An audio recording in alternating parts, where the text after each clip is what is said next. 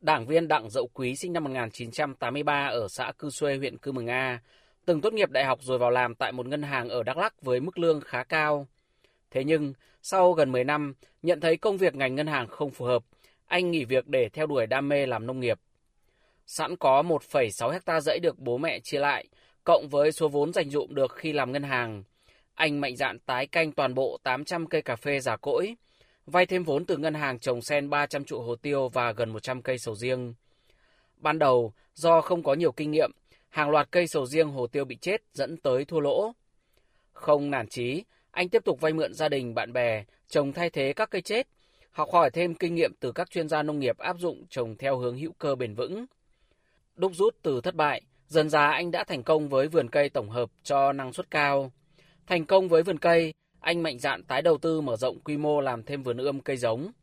Riêng trong năm 2022 vừa qua, vườn cây tổng hợp cộng với việc bán cây giống đã cho thu trên 600 triệu đồng. Anh Đặng Dậu Quý bộc bạch.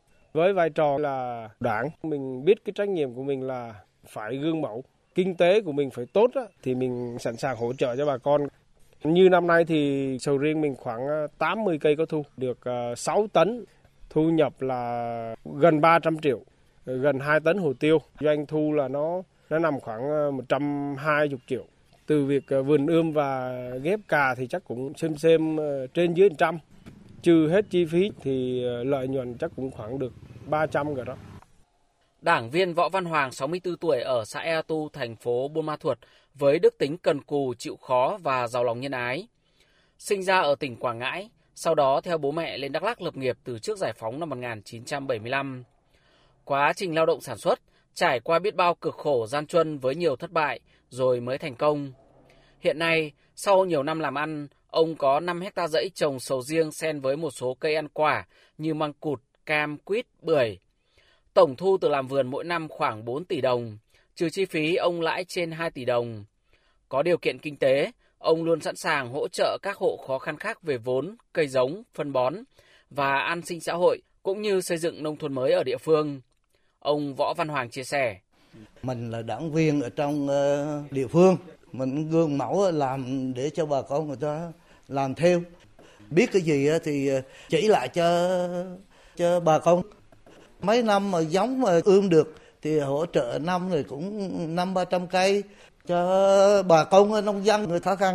Có hộ là mình cho, có có hộ mình bán thiếu cho người ta.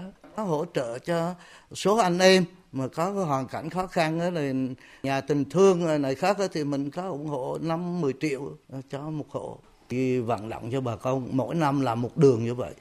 Bà Lại Thị Loan, Chủ tịch Hội Nông dân tỉnh Đắk Lắk đánh giá, đa số các đảng viên đều thể hiện được vai trò đầu tàu gương mẫu trong lao động sản xuất phát triển kinh tế.